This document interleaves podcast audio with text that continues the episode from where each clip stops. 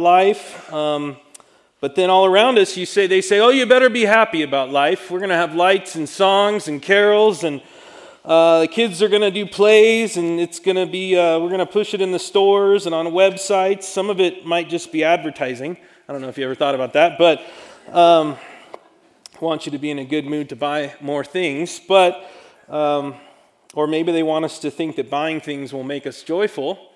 Which is also not true. Uh, family's supposed to make us joyful. Snow is supposed to make us joyful somehow. I don't know.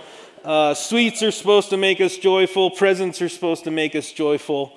Um, and I think uh, we know that when we think about it, we know that joy doesn't come from those things, right? Uh, you can't you can't find it there. Um, I think about even our church family. Uh, there's a there's a, a lady that we dearly love who's on hospice. There's a pregnant lady we just learned is in the hospital and on bed rest. Um, there's a man who just came home from surgery on the 20, he got home on the 23rd after having surgery for cancer. Right? And so there's got to be more than presents and carols and lights. And by the way, if you're a non colored light person, we're not friends. All right, just so you know, if you only do the clear, I know, I know I'm in a sanctuary full of clear lights, but I'm just saying, if I had my choice, no. Um, we know that joy uh, doesn't come from those things. Um, in fact, there's believers around the world right now who have none of those things, and yet they have joy. Um, and maybe it's rejoicing in a minor key, uh, but they have it. And um, the passage we're going to look at this morning is maybe one of the most famous Christmas passages you can find. Uh, Linus quotes it uh, with his little blanket on the floor in Charlie Brown Christmas. Um, and it's in songs, and let's stand together as we read it. This is Luke uh, chapter 2, starting in verse 8. So if you'd stand with me as we read God's word. This is Luke 2, uh, starting in verse 8. In the same region, there were shepherds out in the field, keeping watch over their flock by night. And an angel of the Lord appeared to them, and the glory of the Lord shone around them, and they were filled with fear.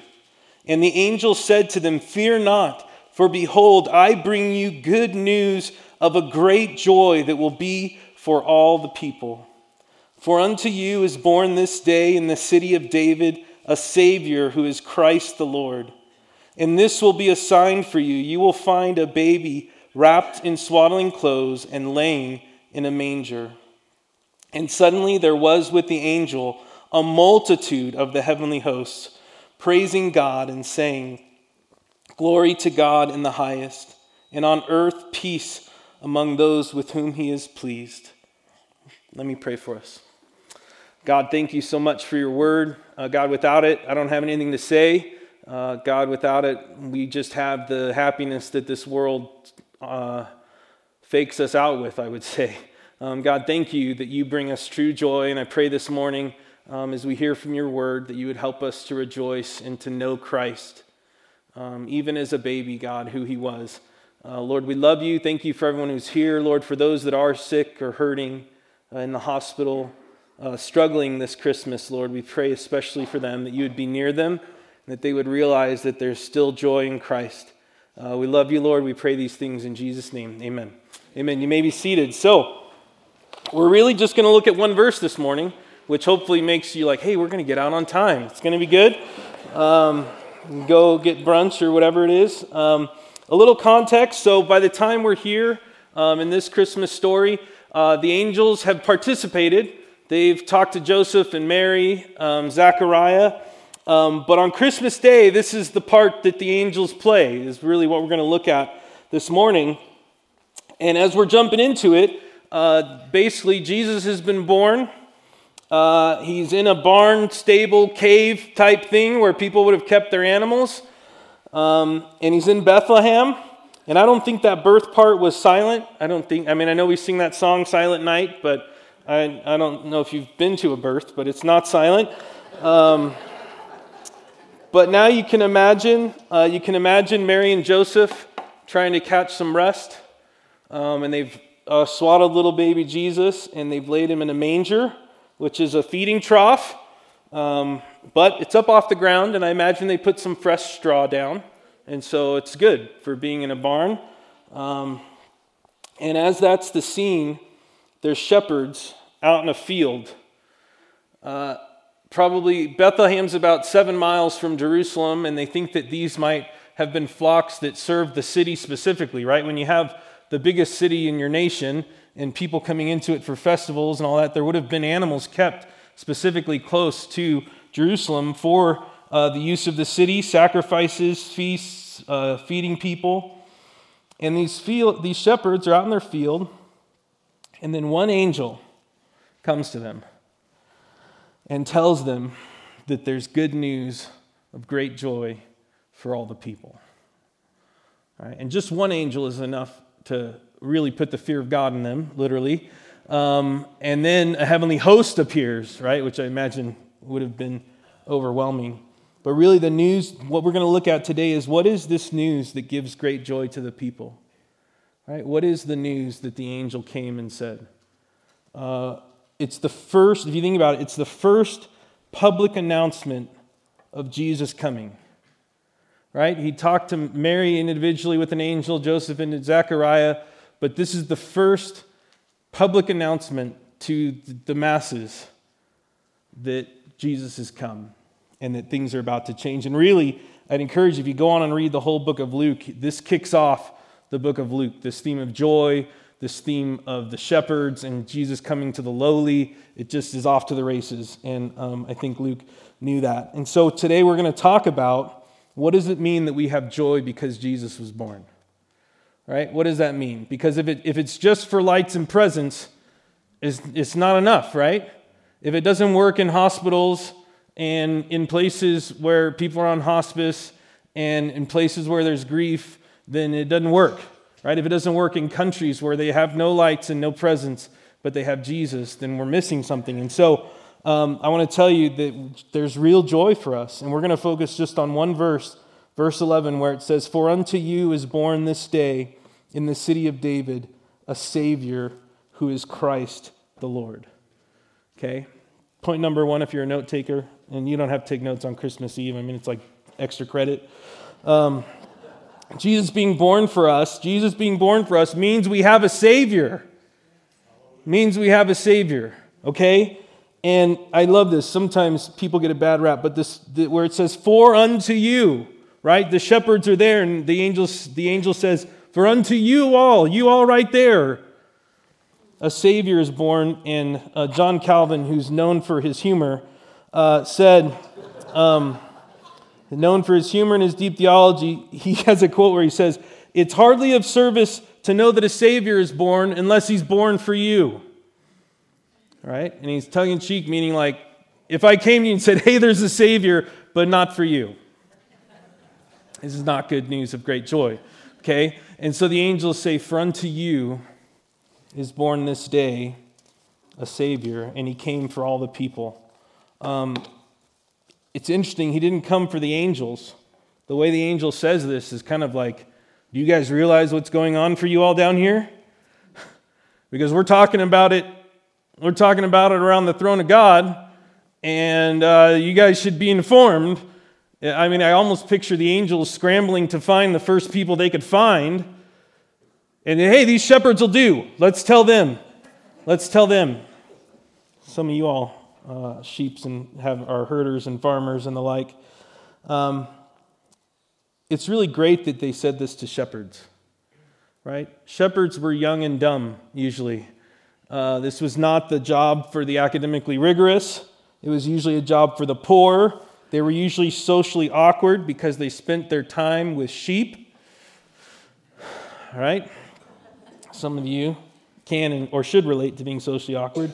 Um, they were unclean religiously uh, because they dealt with sheep and dead animals and, and things like that. They were, they were usually unclean uh, by the religious people, and they were sinners like the rest of us.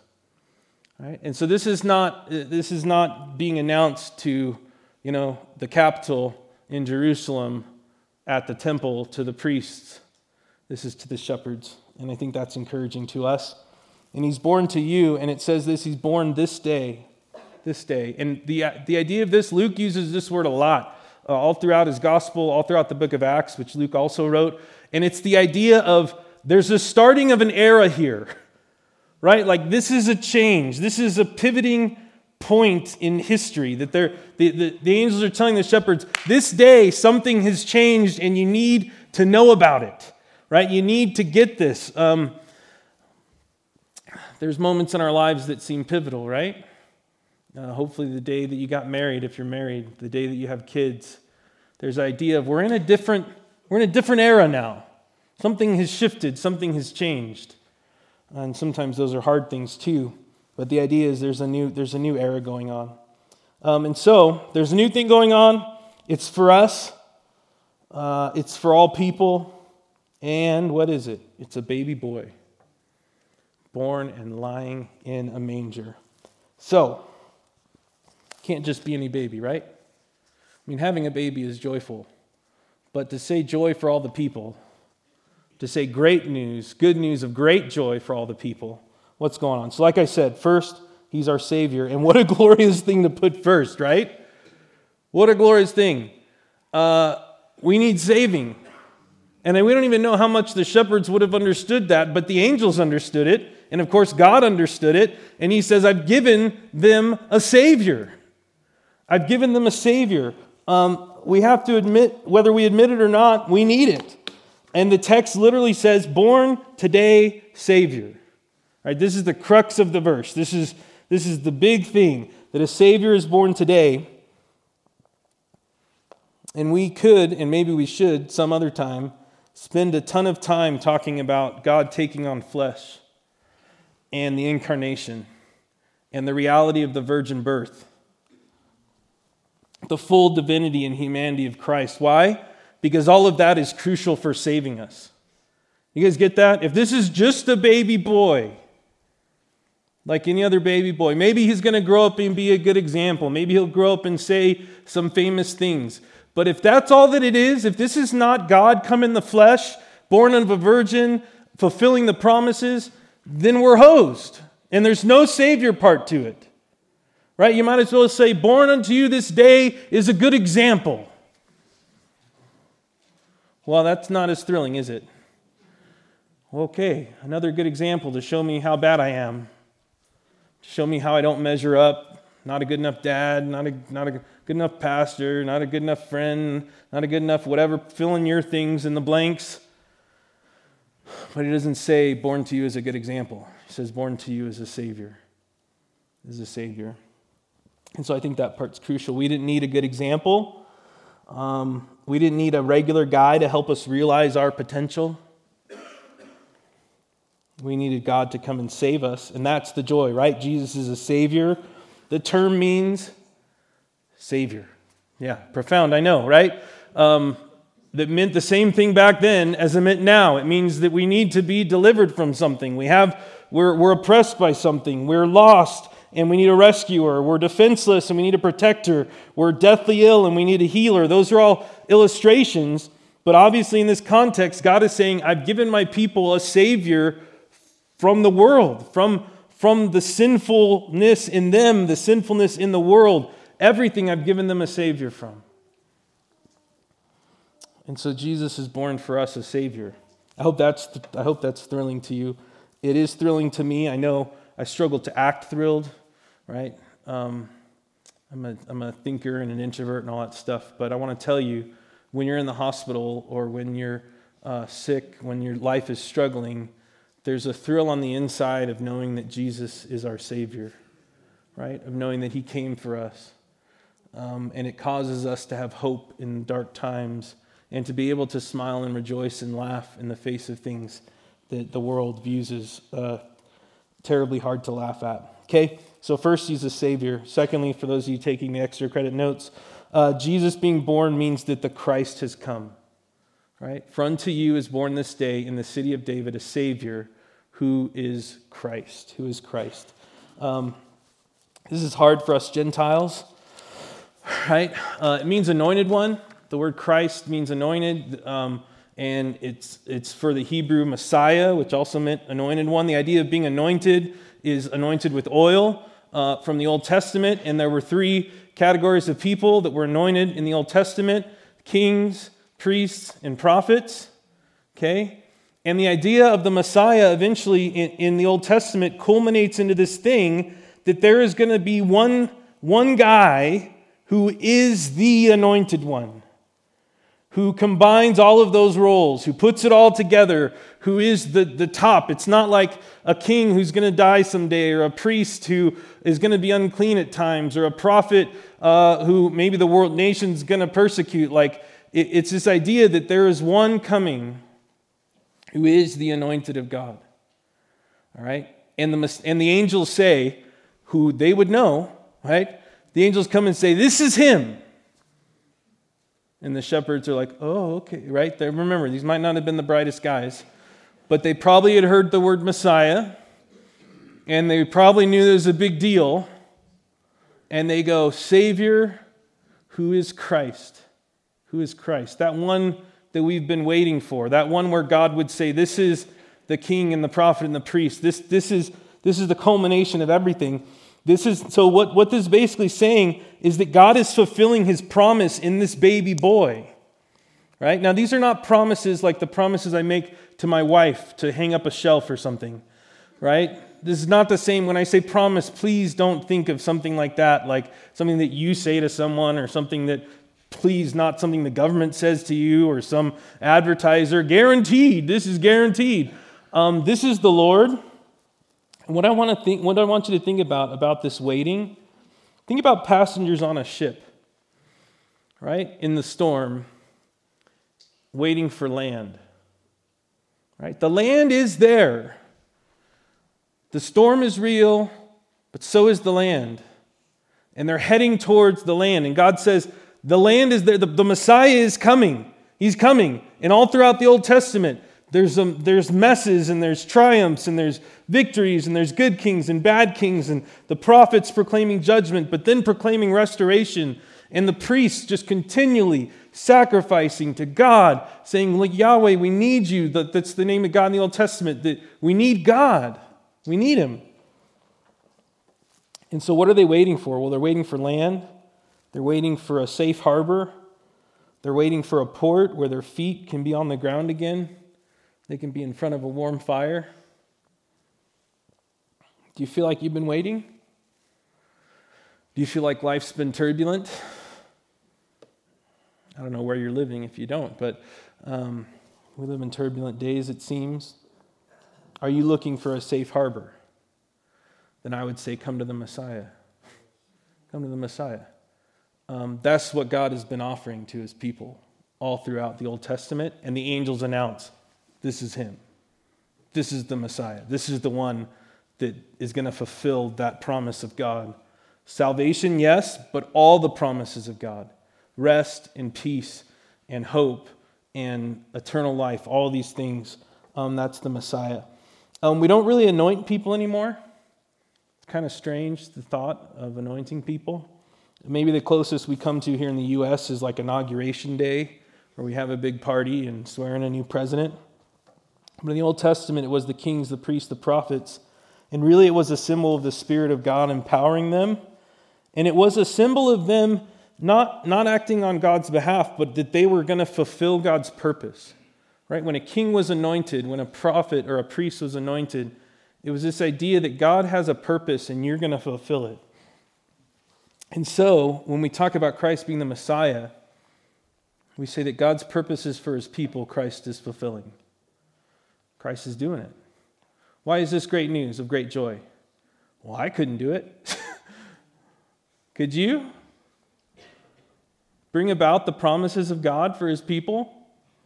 Bring the nation to safe harbor and rest? Provide the people of God with eternal life?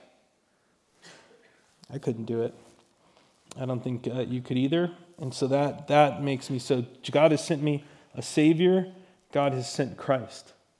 God has sent Christ, right? And so the angels, the angels, like this is a big deal, and I almost picture the like the multitude holding back, saying, "We got to let him get these words out first. This is important." But after that, we're singing, right? Right? And so they're waiting, and the, the angels like, "I got to tell you, Christ, Savior, Lord, is going to be great." And then, whoa, glory to God in the highest, right? Glory to God in the highest.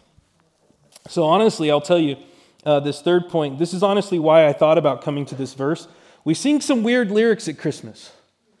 You realize that? And some of you are like, yeah, they're old. They, we don't like them. Okay, I know that part. But um, I thought about specifically Silent Night, and we'll sing that tonight, and we're going to have candles, and it's going to be beautiful, and you should come and uh, worship and be in awe.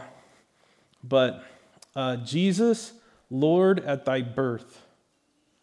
Jesus, Lord at thy birth. What? Like that, that verse was kind of, that, that song was kind of tripping me up this year. I was like, Lord at thy birth. What are we, what are we talking about when we say Lord at thy birth?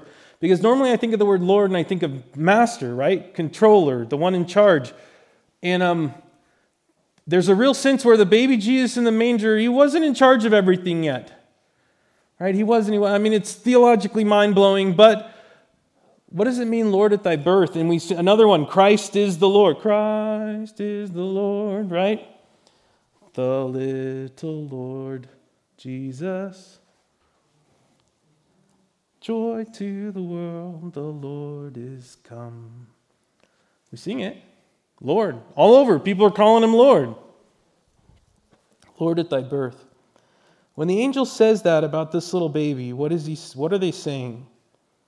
And I want to tell you, he is saying that Jesus is in charge, but he's saying a lot more than that. Right? Saying a lot more than that. And so, point number three again for the note takers. So, first we have Jesus is born, he's a Savior right? It means that Christ is, the Christ has come. And third, I want to tell you, Jesus being born means that the Lord has arrived. And when you put Lord in that sentence, you should put it in all caps, underlined, highlighted, with the box around it. Means the Lord has arrived. Uh, some of us feel comforted when the paramedics arrive, right? Some of us feel comforted when our family members arrive safe. And I want to tell you, this is, this is way bigger than that. Um, this is God come in the flesh to his people. Right? And I want to tell you, it's interesting because about the book of Luke, if you read stuff about it, they'll be like, oh, Luke is a gospel that shows Jesus' humanity, right? It shows he really cares for people and he's, he's hungry and he weeps and these things and, and, he, and he's passionate and all this stuff. But I want to tell you, the first two chapters of Luke about his birth, um, he's really telling us that the Son of God has come in the flesh for us. And that, that's why this angel says, oh, I want to tell you. Uh, I mean, I think the angel's like, so this is a Savior's born to you, and he's Christ, Lord. Lord. Uh, you could substitute in there, he's Christ, uh, Yahweh, he's Christ, the God of Israel, he's Christ, the God of Abraham, Isaac, and Jacob. Um, he's God. God come for us. And it's mind blowing, but I think that's the only way that they could have they could have understood it. And it says it's joy. Why? Because God Himself is intervening. You have a problem? You may be, oh, I wish the, you know, I wish the police would intervene, right, in Bear Valley. I wish the ECC would get on my neighbors, right? Shame on you. No, right? Um, we want people to intervene on our behalf. We need, we're needy. We say, I, I, don't, I can't get this done. And yet God says when Christ comes, he's intervening himself. I think this was hinted at in the Old Testament. I think there's points, and Jesus even points to them in his ministry. But um, it's mind blowing when he says Christ, the Messiah, the Lord. Because it's not the Messiah uh, who's from the Lord or of the Lord. It is, it is Christ Lord. That, that's what it means. And so I want to tell you this is, this is not Christ from the Lord or of the Lord or in charge. It is the Christ who is Yahweh, who is God, who is Adonai. So the Jewish people, they wouldn't use the word Yahweh, even though it's in the Hebrew Old Testament, because they, they didn't want to speak the name of God. And so they changed the vowels and they made it into Adonai instead. And you say, well, how does Yahweh change into Adonai? Well, it's a, it's a stretch, but they did it. And so when they came to the reading, they would read Adonai. They wouldn't read Yahweh. They wouldn't say it. But really, it is in the Hebrew Old Testament the personal name for God. Right? When Moses says, What shall I call you to these people? The Lord says, Tell them that I am sent you. And from that derivative, and that there's a play on words there, and that's where we get this term Yahweh. And so the, it's not like the angel didn't know what he was saying. Not like the angel was confused. The angel says, I want to tell you this is a Savior, and this is Christ, and there's a crescendo going on. This is the Lord. Do you know what commotion is going on in heaven right now? The Lord Himself is coming to intervene on your behalf. God the Son is here in the flesh, in a manger, in Bethlehem. Because His people needed Him, because the world was broken, because sin abounded, because death was everywhere, because everything was not as it should be, the Lord Jesus Christ came as a baby in Bethlehem. And so I want to tell you, he is in charge. Don't, don't make the mistake. I mean, it is saying Lord is the sense of Lord and Lord, uh, master and servant, but, but this is God. This is God. The shepherds are going to go worship him. The angels are about to have a worship concert in the sky. The wise men knew. The wise men knew, and they brought gifts worthy of a king to a baby. Herod knew. We're going to talk about that this evening a little bit, I think. So, what does it mean? He's in charge, but much more than that. He is God in the flesh. He's worthy of our lives. He's worthy of our worship. He's worthy of our trust, our devotion, our everything. Right? From the oldest in here to the youngest, um, any aspect of your life, any and everything, is His because He's God in the flesh. And the great thing is, so you go, oh, that, that's tough because I got some messed up stuff in my life. He's the Savior, He's the Christ, but He's God in the flesh. And so bring those things to Him. So you're struggling, bring it to Him.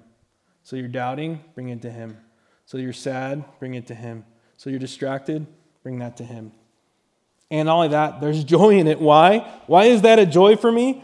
Because a life lived for Christ is worth it. All right, this is something the, the, the smart people they can't get. Life is meaningless, right? Apart from Christ. And you'll see, I mean, they come to the end of themselves. People who think they're smart come to the end of themselves and they have no hope in the face of death and they have no real meaning to life. So, uh, He's our Savior. The Christ has come, the Lord has arrived. Uh, look down with me at this verse again. It says this For unto you is born this day in the city of David a Savior who is Christ the Lord. Do you know there were people who were probably closer to the birth? I know I joked that the angels went and found who they could. Maybe those people were awake, but there were people in an inn nearby. There were people there. There was a city full because a census was being taken. There were religious people. Like I said, there might have been a priest in the temple that night burning incense, watching the evening sacrifice burn. There were people who considered themselves prophets, maybe. But the angels told joy for the shepherds, for faithful people waiting on the promise. As the chorus says, for all people, right? For all people. That includes you. That includes me. And I'm glad it wasn't to the priests or the kings, right? Because then we'd be like, oh, maybe, maybe, that, maybe it's just for those important people. Maybe it's just for the people who have it together. Maybe that's who Jesus is for. I'll tell you, no, he's for you. And as a final note, I just want to point something out. Maybe, maybe you're here and you're not in church very often. I want to tell you look at what it says. It says he came to the city of David. That's a real place. You can go there.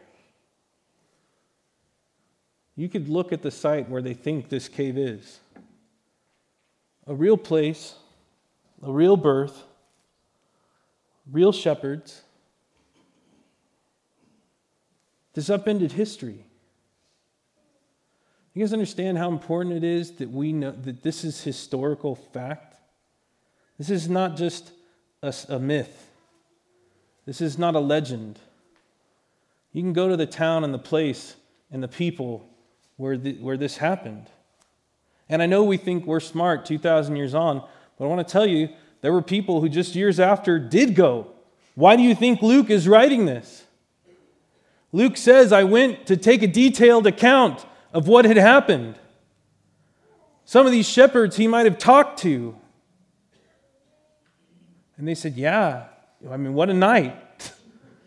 Do you think they would have forgotten? Do you think Luke would have been asking around Bethlehem, hey, does anybody know who those shepherds were?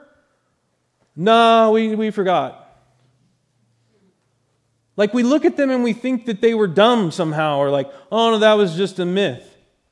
No, it was real. Historical place, miles away from Jerusalem, a census going on. Like, like, and so I want to tell you if you think that you're smarter, that you're a skeptic, you're intellectual, I want to tell you you're a blind fool. And I don't say that to be mean, but I say that to say we need the Lord. And in a day today, we want to think that we're the only smart ones that have ever lived. And I want to tell you, God sent Luke to record these things, and he put them in a book, the most attested book in all of history. Right? I remember a guy saying, if you believe anything about Julius Caesar, you have to believe all of this. Because the evidence for Julius Caesar is nothing compared to the evidence, the manuscripts, the things we have for the scriptures. So I want to tell you, there's joy for you too. There's joy for you too. Joy for me when I face grief over the holidays, when I struggle. Joy for those in the hospital. Joy for those of you that are going to go and open presents and all the cares of the world are going to fade away and you're going to have gingerbread and some of you like eggnog. Like it's just. Um, uh, what I want to tell you is whether there's hard things or good things, whether your heart's been hard to the Lord or whether there's um, whether you've been walking with Him for a long time, there's joy for you at Christmas. Okay, that's what the shepherd said. Uh, Jesus is our Savior. Jesus is our Christ. Jesus is God. Let me pray for us, and we'll be done early today. Um, God, thank you for this uh, morning. Thank you, God, for a clear passage about a Savior oh, Christ who fulfilled all these promises and really God intervening on our behalf. Uh, God, thank you for this church family, um, how they have, um, how they spread this joy to one another, how we can remind each other that Jesus came for us, how we can remind each other that Jesus is a Savior, how we can remind each other that God has intervened on our behalf. Lord, we needed all those things so desperately. I'm so thankful to have a church family that believes these things and that encourages one another. I'm so thankful for your word, God, that when we look to it, we have truth. And God, I pray, Lord, um, for those where this season is just about lights or presents or advertisements or a days off of work. Um, God, that you would draw their hearts to you and convict them and show them your love for them as you came as a baby in Bethlehem. God, we love you. Thank you for this morning. Uh, may you keep everyone safe as they travel and all these things, God. We love you. We ask it in Jesus' name. Amen.